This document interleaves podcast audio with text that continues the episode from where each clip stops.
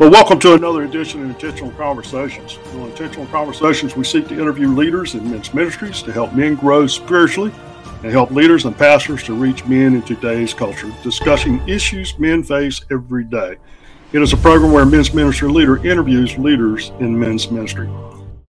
I am your host, Mike Sallin, and I thank you for joining us. A few weeks ago, I made a presentation to the National Coalition of Ministry to Men organization on one of of their bi monthly um, conference calls. And the episode is a result of that conversation. My guest uh, reached out to me to discuss some of my pre- presented items. And through this conversation, I invited him to join me on this podcast. And I believe this will be an interesting conversation that he and I will have today. And I hope you will enjoy it and share it with your friends. My guest is Jerry Hancock. Now, Jerry is the executive director of Men in Balance. It's a ministry that has changed lives, saved marriages, and deepened spiritual roots and reconnected men to themselves and their families by bringing a saving balance to their life. Men who have attended their Wolf at Door series, which helps men deal with unemployment and the impact of the economic downturn, find solace that other men are facing similar circumstances. Men in Balance is currently developing a Boys in Balance website and a program to help boys deal with pressures they encounter as they learn to become men in today's society. Jerry is retired and has been married to Emmy for 31 years, and they have two daughters. He is the author of How to Become a Man in Balance 10 Lessons for Men and the Best of Men in Balance. So, man, Jerry, you since you retired, you have been uh, kind of kind of busy, you know, yeah. and and just thank you thank you for joining me on the program, man. I appreciate you being here. Yeah, thank you, Mike. Good to be here. I always like to talk about men's issues. I've, that's my passion. Oh yeah, you know that's that's mine too, and uh, there's things I love to talk about and help out and help men to understand uh, how to be the men God created them to be. I think so, all of us struggle with that. not every man has um, has got the so so to speak the, the the answer to all his issues and all his problems. He has to learn from each other, and especially learn what God has to say about men in the Bible. And and so it's it's it's great to have men like you that can touch men where uh, myself and others cannot. So appreciate it. Well, let me ask you a couple of questions. I always ask my guests a couple of questions as we get started. Uh, that's to help us get to know you a little bit better and see what God's speaking into your life to some to some extent. But one of the one of the verses, one of the questions I have for you is your life verse or your favorite verse or a verse that is so meaningful to you. Maybe it's your anchor verse for the ministry that uh, you're currently in. So what what is that verse? Maybe you have a couple of verses. So so could you share that with us? Yeah, sure. I'd love to. Um, I think it comes from John 5 8, where Jesus says, I am the vine, you are the branches. When you're joined with me and I with you, the relation is intimate and organic. This is coming from the message, by the way. The harvest is sure to be abundant. Separated, you can't produce a thing. Anyone who separates from me is dead wood, gathered up and thrown on the bonfire. But if you make, yourself at home with me, and my words are at home in you, you can be sure that whatever you ask will be listened to and acted upon. This is how my Father shows who He is when you produce grapes, when you mature as my disciples. Hmm. So, what is that verse? What is that? How, how does that verse so meaningful to you? What? Why is it there? Well, you know, I've found throughout my life that um, we all have a tendency to get proud and conceited, and we think we can do everything on our own. Um, this, this this reminds me. That's I truth.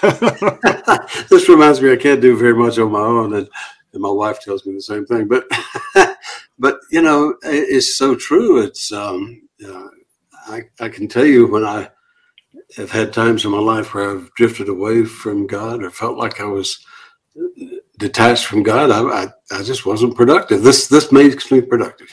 Hmm. Gracious, gracious. Well, Jerry, when did you see your need to for Christ in your life, and and that He um, that He is the you know the way, the truth, and the life that uh, that none of us can come to the Father except through Him. When did God pierce your heart? The Holy Spirit touch your life, and and uh, you recognize that need.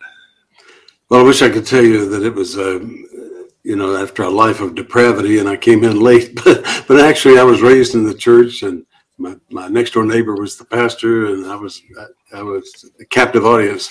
But um, by the time I was um, eight or 10 years old, I was actually preaching in the little church that we lived in, became uh, lived close to. And um, how old you say? Eight or 10, 10, 12. I was. Uh, oh, my gracious. yeah. I mean, um, like I said, I was a captive audience to my minister friend next door. And um, so I was, I was sort of encouraged to become saved at uh, 11, 12 years old. And of course, I did that. And but but by that time, I'd already been preaching you know, a couple of years. so my career as a preacher, uh, you know, it was nice to get saved after I started my career. But but anyway, uh, you know, that was that was a forming part of my life. I mean, getting to stand in front of a church audience, trembling like a leaf in the wind, but um, you know, reading the scripture and praying and pre- preaching what I felt like uh, was the right thing to be saying.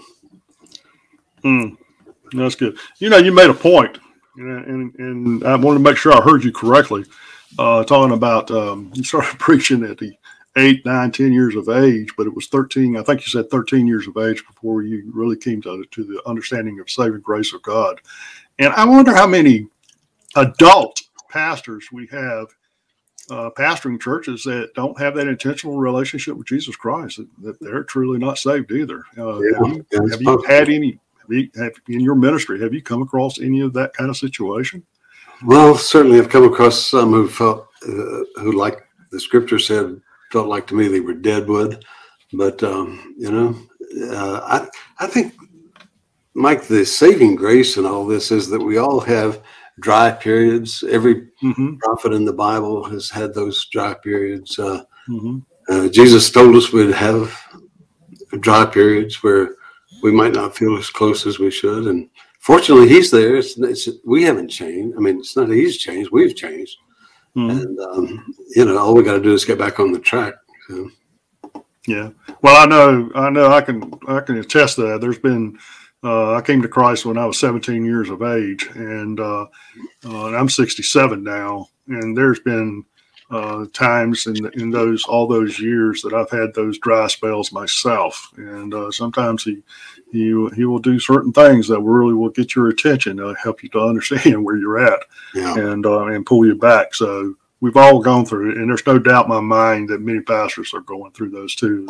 Well, when Mother Teresa said she had dry spells, that made me feel a little better. yeah, I understand. Well, let's talk about Men in Balance a little bit. How did Men in Balance come about? How did that ministry start, and, and what prompted you to to do this?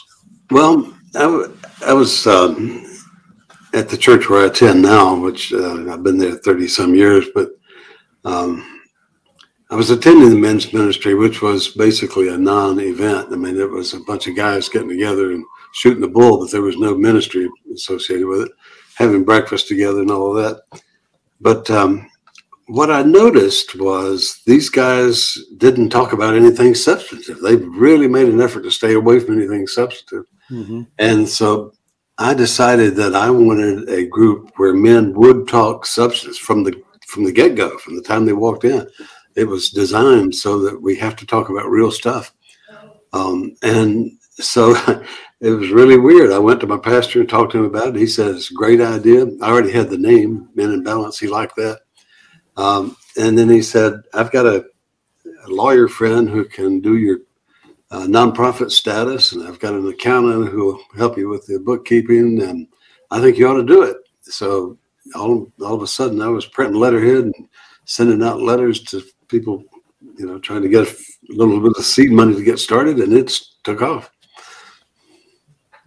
Well, that's super. That's great. You know that you made a comment there about um, uh, your men's ministry at your local church was really nothing more than gatherings. I, I, don't you see that in a lot of churches? I mean, that's oh, one way too one, much. Yeah, one of the things I do in in, in ministry is um, a men's ministry consultant, and and uh, when I sit back and go into a church or I reserve a church or or speak to their men's leaders, or pastors, and I ask them what they're doing in their men's ministry. A lot of times their answers are, well, we know we have a monthly prayer breakfast or monthly breakfast where we get together, or or we go out uh, as some other kind of outing, or or maybe they do put their hands and feet to work and they do something uh, for the community, but very rarely do you hear any discussion about helping men to deal with their issues of day to day life and to grow deeper in their faith with God. Wouldn't you say that's the case in a lot of a lot of churches? It's sadly true, and and and I think, to be honest, sometimes ministers uh, become an unwilling partner in that just by not forcing the issue. They'll let guys get by talking light stuff and not getting into the heavier stuff. They don't even ask them, you know, about their faith or about their faith journey. And um, and I just think that's wrong. I think guys are hungry for that. They just, you know, people told me when I started this, well, lots of luck, Jerry, but you won't get guys to open up and talk in these meetings of yours. And I said, well, I'm going to try. And actually, what I found is if I can get them there, they're all too willing to talk. Oh they've yeah, been, they've been looking for a place they could open up.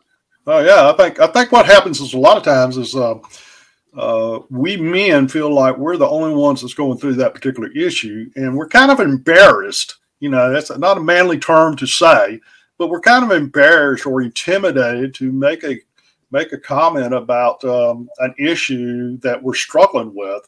And uh, and sometimes uh, you know it's kind of like the old saying that somebody said one time. You know, when they found out they heard somebody was dealing with a particular struggle, and they finally look at me and say, uh, "You too," you know. Yeah, right. And, and, so and so we do. I, you know, in the in the intro, I made the comment about about your Wolf at Door series. Was health deal men deal with unemployment and the impact of economic downturn.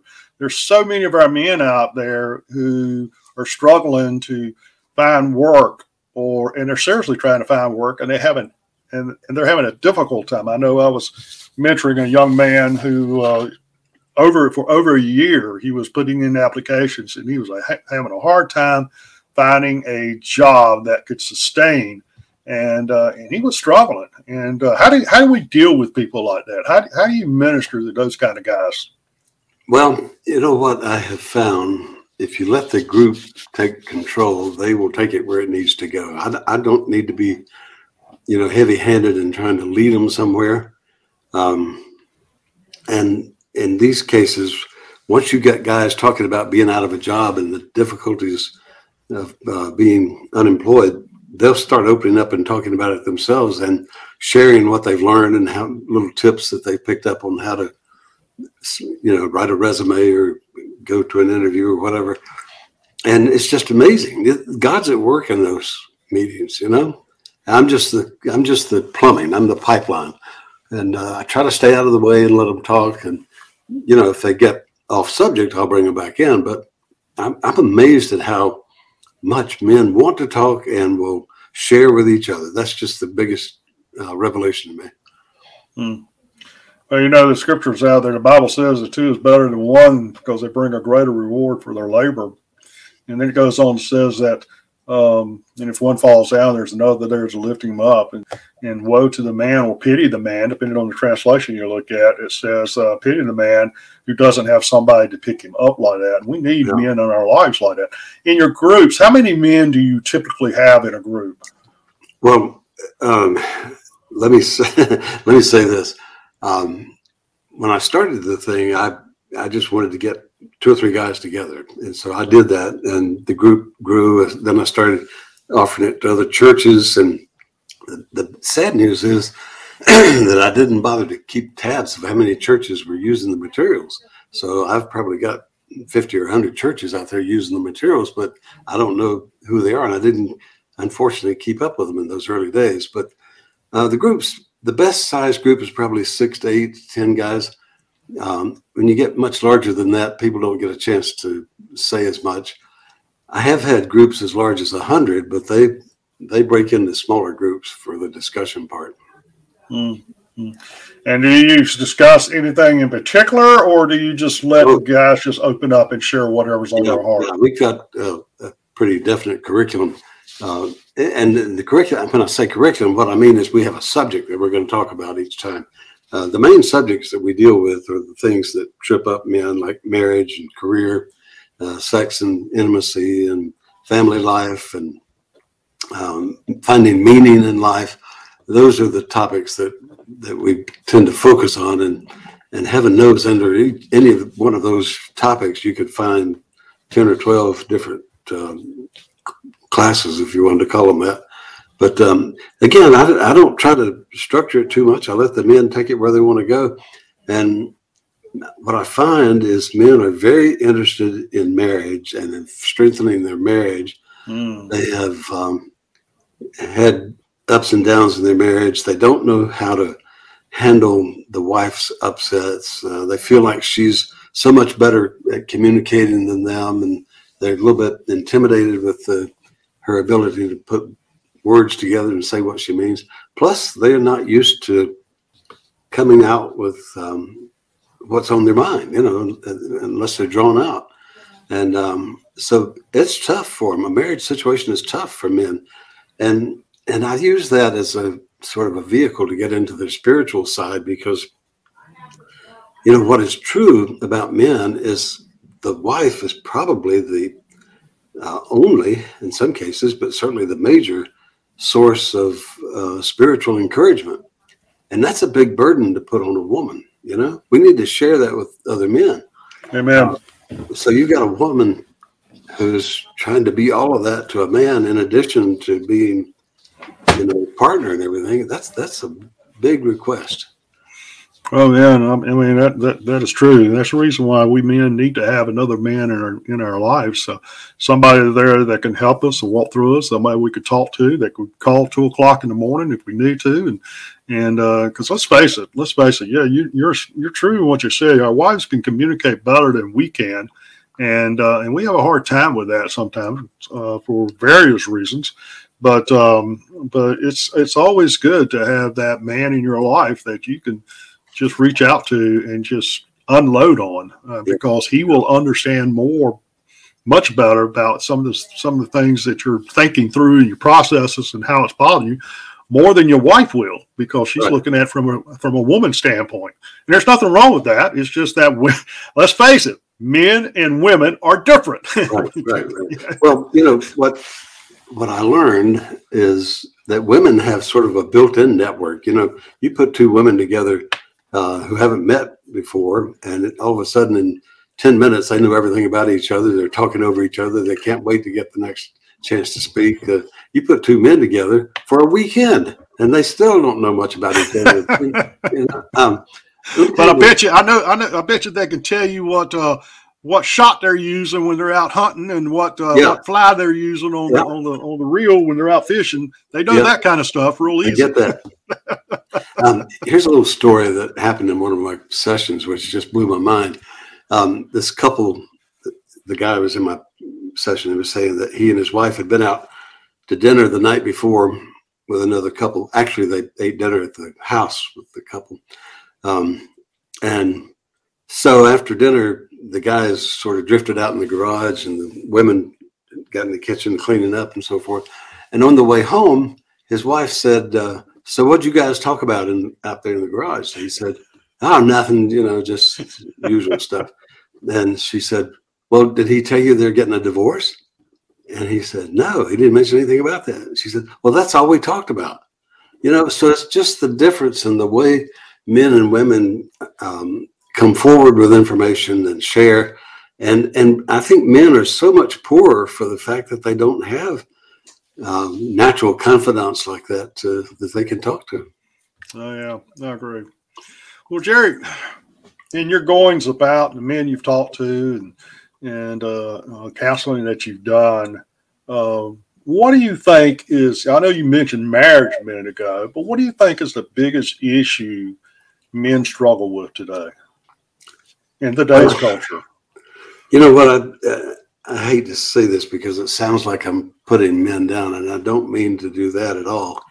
But I think men are so taught from the time they are toddlers that they've got to be independent and do everything for themselves that they pretty much get confident that they can do everything for themselves. So when they need help, they don't know where to go.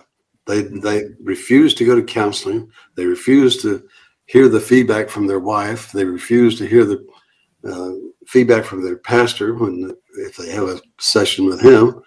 Um, and it's tough. And and and as a result of that, they wind up with a blind spot about how strong their marriage really is and what issues are really on their wife's mind. And I've had uh, five or six counseling sessions over the last couple of weeks with guys who, all of whom said the same thing. My wife left me, and I don't understand why. And then I get to drilling down, and of course, she's talked to them numerous times about her their problems, but um, they didn't pay attention, and so now she's gone, and they don't know what to do. And um, you know that's sad, isn't it? I mean, that that we don't pick up on the clues enough to be able to keep this marriage together. It is. I know. I know. In my career that I was doing before this, um, I was working in a very high stress atmosphere, and guys were working many hours out of the week. And when I say many hours, I'm talking about like 70, 80 hours every week. and they would always say, I'm doing this for my family. Yeah. And, and they'll end up missing some key moments, especially of their children's lives. And he's never, he wasn't there, but he always looked at it, I'm there providing for him. And then when his wife tells him all of a sudden, I'm leaving you, or their children don't want to have anything to do with him or not have a great relationship with him when he they're older, he don't understand it. And I often tell these guys when they become come to me and share with me, I said, they don't care about all the stuff. Yeah, they'd like to have it. Yeah, they yeah, they're they're saying I like to have a new this, new that. I said, but what it really boils down to, they they're wanting you. They're just wanting you and have that relationship with you. And and we we miss that so often uh, in helping us to understand that when we were growing up, being being mentored and taught by that. I did an interview with Bob McKillop, who's the um, coach at Davidson College, who's on a 15 game winning streak, by the way, which is not bad. Um, and he said, people define love as T I M E, time.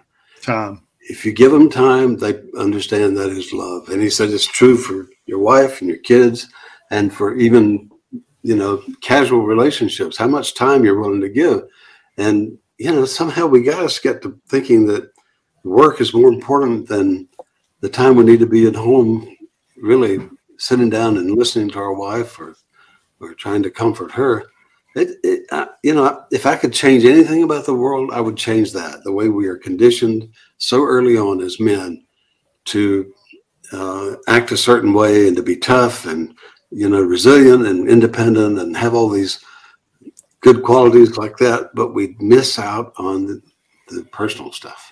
Yeah, and, and it's interesting that the Bible kind of teaches that because if you go in the Old Testament and you talk about the sins of the fathers and the sins of everything, it talks about going on into the third and the fourth and generations and carrying it on.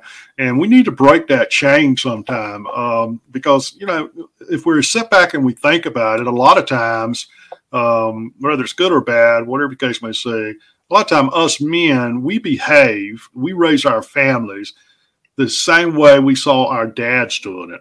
Yeah. And uh, and so and I'm not saying dads are bad. Don't get me wrong with yeah. that because but it, it's just a it's just a a process that's been developed, like you said, in the men. This is the way we do it, and and that needs to be broken. That needs to be broken and help them to understand themselves as the as the uh, spiritual leaders of their home, and uh, and that they're supposed to be there for their families. Give them that time.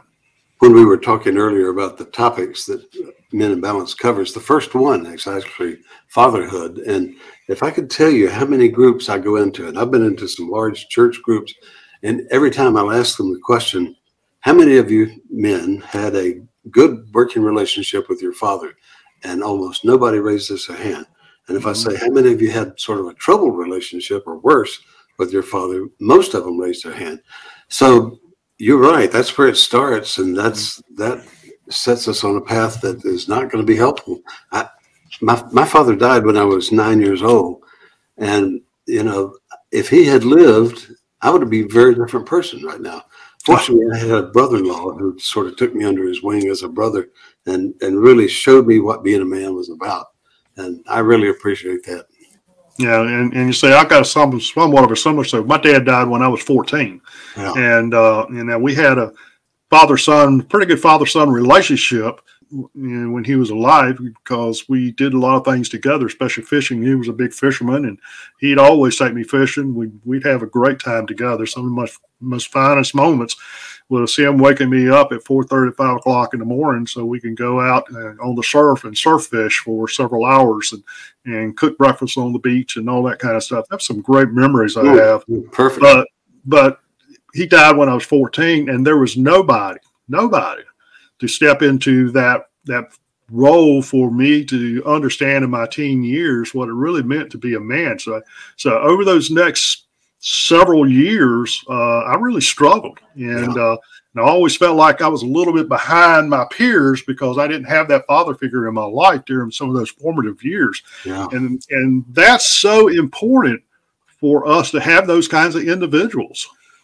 Well, it is important, and you know, I, uh, even as a junior high and high school student, uh, at Christmas when we'd be on vacation from school, we'd come back on to school, and I would hear these people saying things about what their father did over Christmas for all of them, and how he, what gifts their father gave them. And I'm thinking, man, do you realize how lucky you are to have a father? That's right. That's right. Um, it's just it's just something that that hole that that leaves in you Mike. It's something oh. most people don't understand.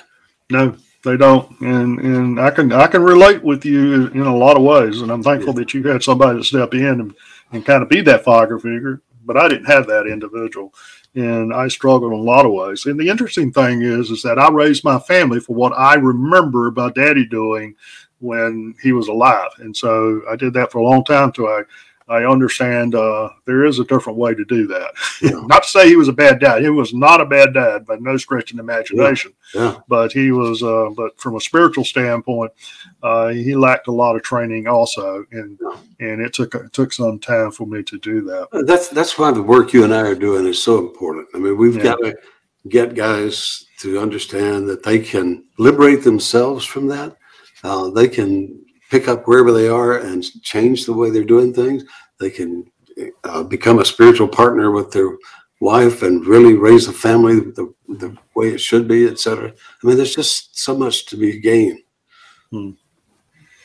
Well, Jerry, when you go into churches and you talk to church leaders, and this was a little bit about my presentation that I did a few weeks ago with the uh, NCMM group.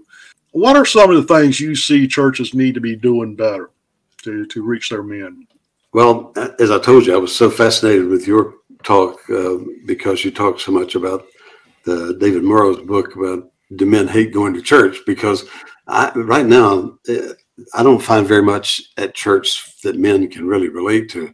Uh, it's even the decor is effeminate. It's uh, uh, it's all led by women, and for the most part, the topics are female uh, of, inter- of interest to females. It, it, I mean, I'm exaggerating, of course, but it, there's just not as much there for men. And yet, I try to tell pastors, you know, do you understand that these are the potential leaders of your church? These are the folks that are uh, giving you money and to make all these programs possible. And yet, we have very little for them, other than the finance committee or or the parking lot attendants. you know, we don't have much to offer men.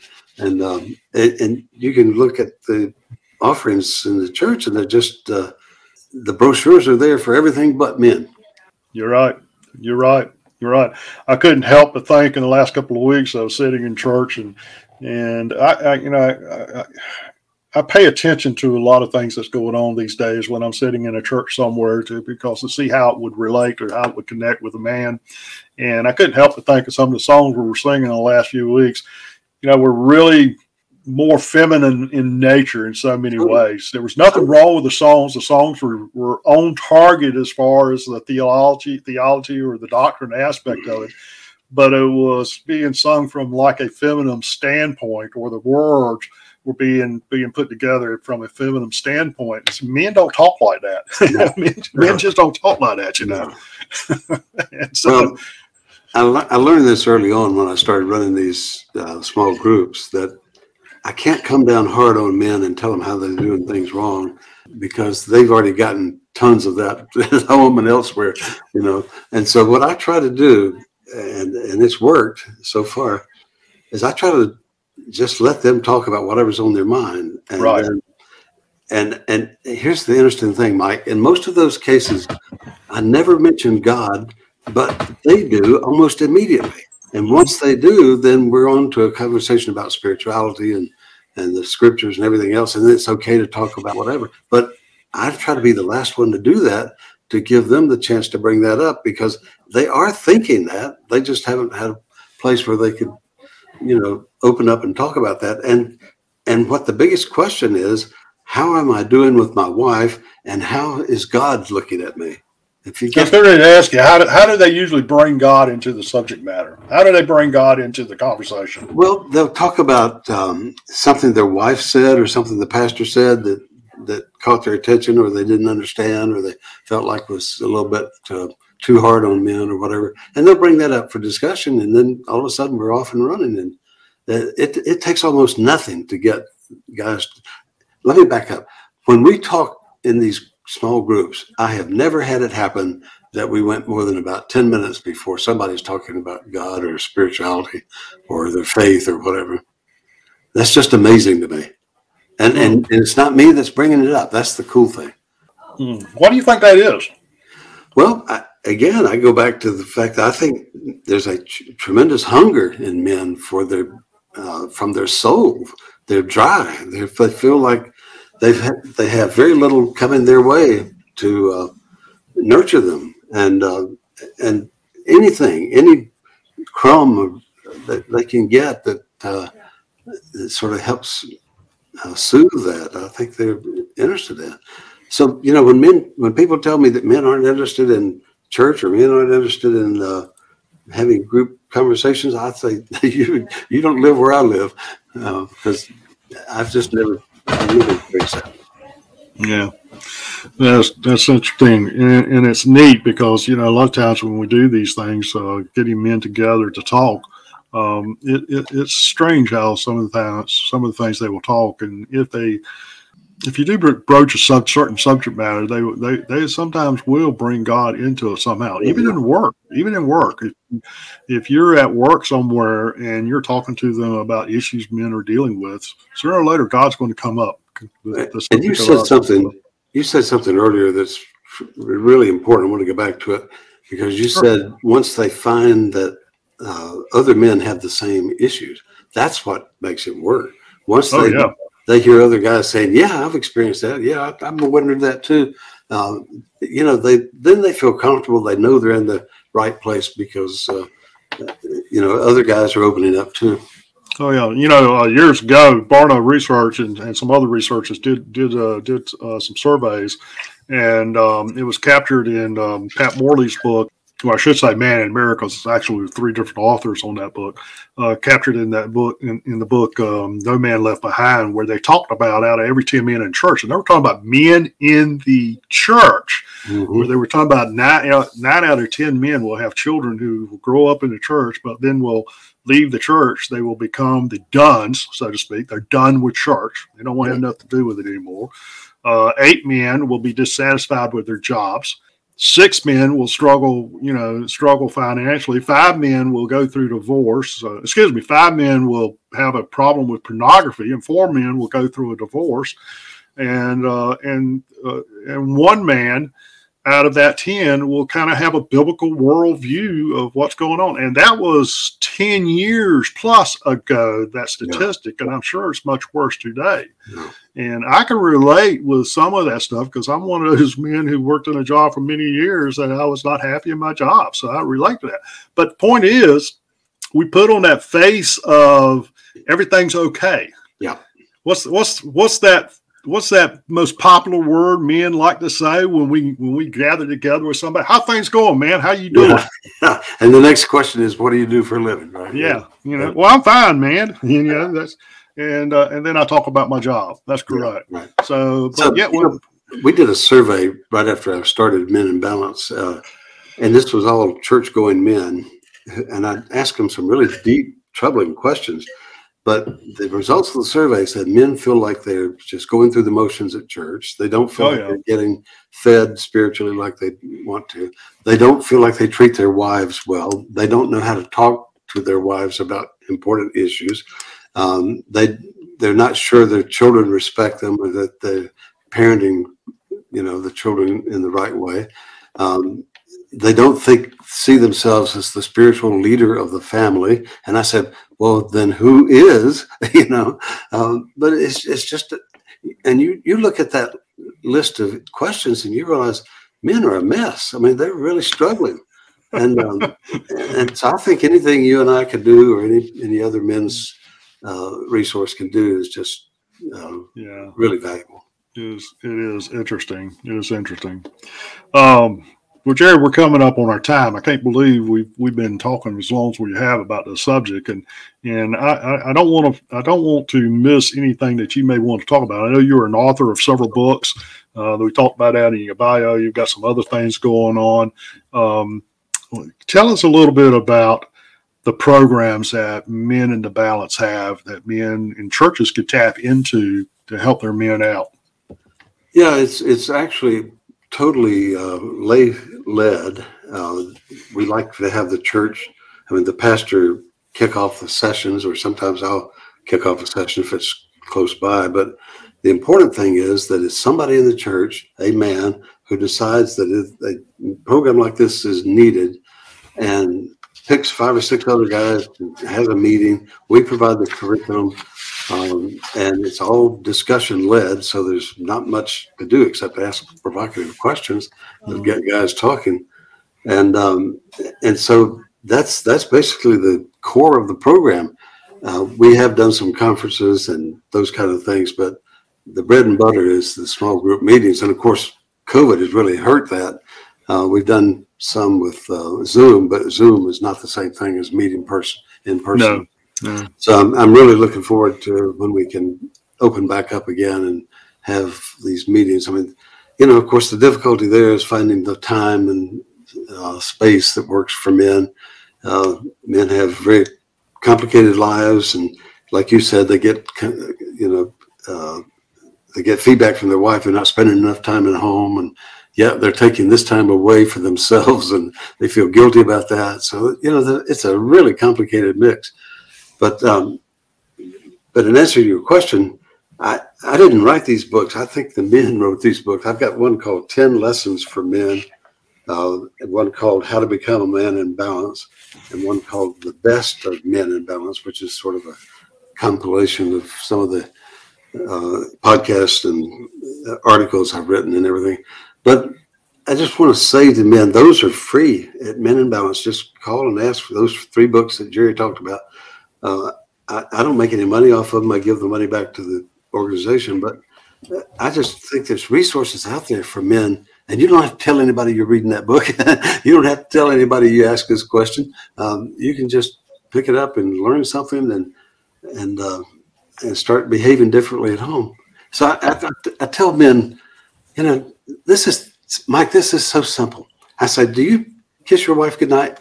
Most men say no, and especially if I'm in a bad mood. You know? do you tell her you love her? That's when day? you need to kiss her goodnight. Yeah, that's right. do you tell her you love her? No, no. Well, just make it a habit. Just one night before you go to bed, uh, kiss her goodnight and say "I love you," and see what her reaction is. And I mean, it's such a mind blowing experience for the woman. They don't know what to do with it. But uh, you know, all of a sudden they're onto something that they can do, a, concrete, specific thing they can do to improve the situation. And so that, amen, that's what amen. I find.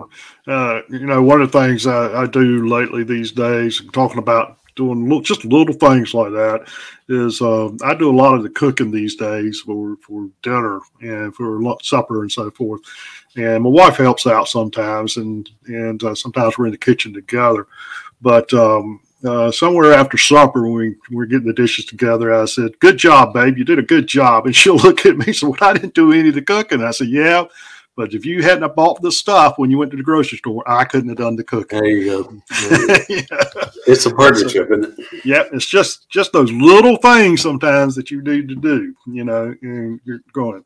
Well, Jerry, if uh, somebody wants to get up with uh, Men in Balanced uh, to learn more about what you do, and to or maybe even to uh, connect with you on starting a, a program in their church, that uh, Men in Balance program in their church, how would they do that?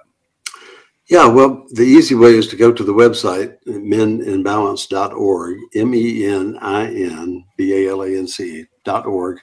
Uh, you can sign up for the newsletter there. You can sign up for your church to do a group. You can you can actually get on my calendar. You just click a button and get on my calendar for a conversation, and then we we talk and de- determine what you need. And I, if I don't have it, I'll try to find it for you. But um, you know, we've got uh, books and articles and uh, tapes and videos and everything on the website that uh, even if you don't do anything but just nose around the website it'd be helpful and i you know I feel the same about yours i mean just listening to your podcast are really helpful for men and that's something you can do on the way to work or you know uh, sitting in the shop you know working on a project or whatever it, it's just i think there are resources out there that can help all of us men Oh, there, there's there's there's there's tons of resources out there. You're absolutely right. That's the reason why this podcast that I do, Intentional Conversations, got started is to help help men know all the resources that are out there that they can connect. And if you go to Men in Balance website, I can tell you right now, as I'm looking at it right now, if you go to the resource library, there's just a ton of information out there that you can look at dealing with various aspects of of, uh, of a man's life, his uh, his marriage, his family life, fatherhood, his career, spirituality, even sex and intimacy. We didn't even get into that aspect of it, and there's just so much of it that you you, you can learn and deal with, and understanding also what it means to be a man, yeah. what it means to be a man. Can I can I just say one comment to wrap us up here? I, if if I could say one thing to most men, it is that you don't have to keep doing things the way your daddy did or the oh, way yeah. the way other men have taught you to. There is a whole new way of thinking about marriage and uh, personal lives, and just the fact of being a man that can make a huge difference in your life. Amen. Amen. Well, folks, Jerry, I appreciate you being on the on the program today. You've shared a lot of information. We've had we had a good conversation, I believe, on on some of our own personal lives and how it's affected us to minister to men. And and uh, and I and I thank you for what you're doing for the kingdom of God. Uh, God is going to greatly reward you that. So, guys out there listening, um, and maybe even some of your wives are that are out there listening to the podcast go out there to Men in Balance. I know you may be a woman, but go out there. You might be able to find something there that can help your husband out to some degree, point him in the right direction. Go to meninbalance.org and uh, to look at, uh, like uh, Jerry said, just kind of, just kind of um, uh, check around on the website and see what's there. Or you can reach out to Jerry at Jerry at meninbalance.org. Just give him give him a call. Thank you, Jerry, again for for being with us today. Enjoyed it, Mike. Thanks for your time. So, as we close the program, I would encourage you to check out my new book, The Call, A Journey into Men's Ministry. It's about uh, my call, actually, about going into men's ministry and how that all came about and things that I have learned over the years about ministering to men. You can find it on Amazon.com or Barnes & Noble. And once you read the book, I encourage you to leave a uh, review. We would love to hear from you, and it's greatly appreciated. And I thank you for listening to Intentional Conversations with Mike Sandlin. It is a production of Cape Fear Men, a men's ministry organization, which is a 501c3 organization under the under the auspices of Ministry Alliance. And please share this program with a friend. Tell them to get, get out there and, and look at this and see the upcoming episodes that we we got coming up in the in the coming days and weeks and months ahead. If you'd like to give to Cape Fear Men to help us to keep this program going, just go to capefearmen.net and click the donate button up there at the top. It would help us out and we would greatly appreciate it. And you can learn more about what we're doing and the events that we have coming up that Cape Fear Men is sponsoring. But for now, I will leave you with this blessing that a mentor used to pray over me every time after we finished up. He would say, I pray that God will give you a rock to stand on, a brook to drink from, and a tree to shade you. So this is Mike Sandlin saying, God bless, and I hope you will join me again on the next intentional conversation with Mike Sandlin.